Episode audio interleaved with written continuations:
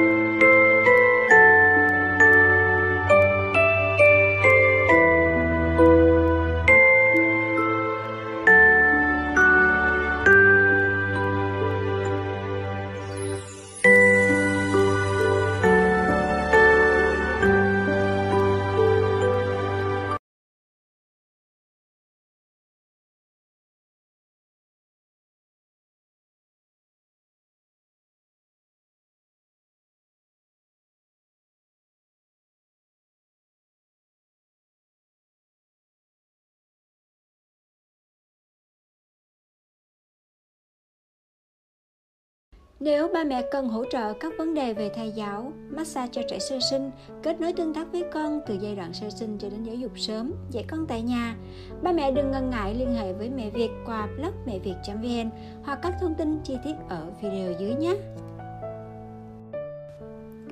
Vâng, như vậy là mẹ và các con đã có những giây phút thư giãn bằng âm nhạc thai giáo cùng mẹ Việt rồi phải không nào?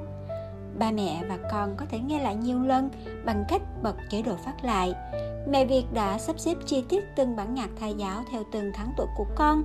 Mẹ chỉ cần vào danh sách phát thai giáo trên kênh youtube Mẹ Việt Blog để nghe.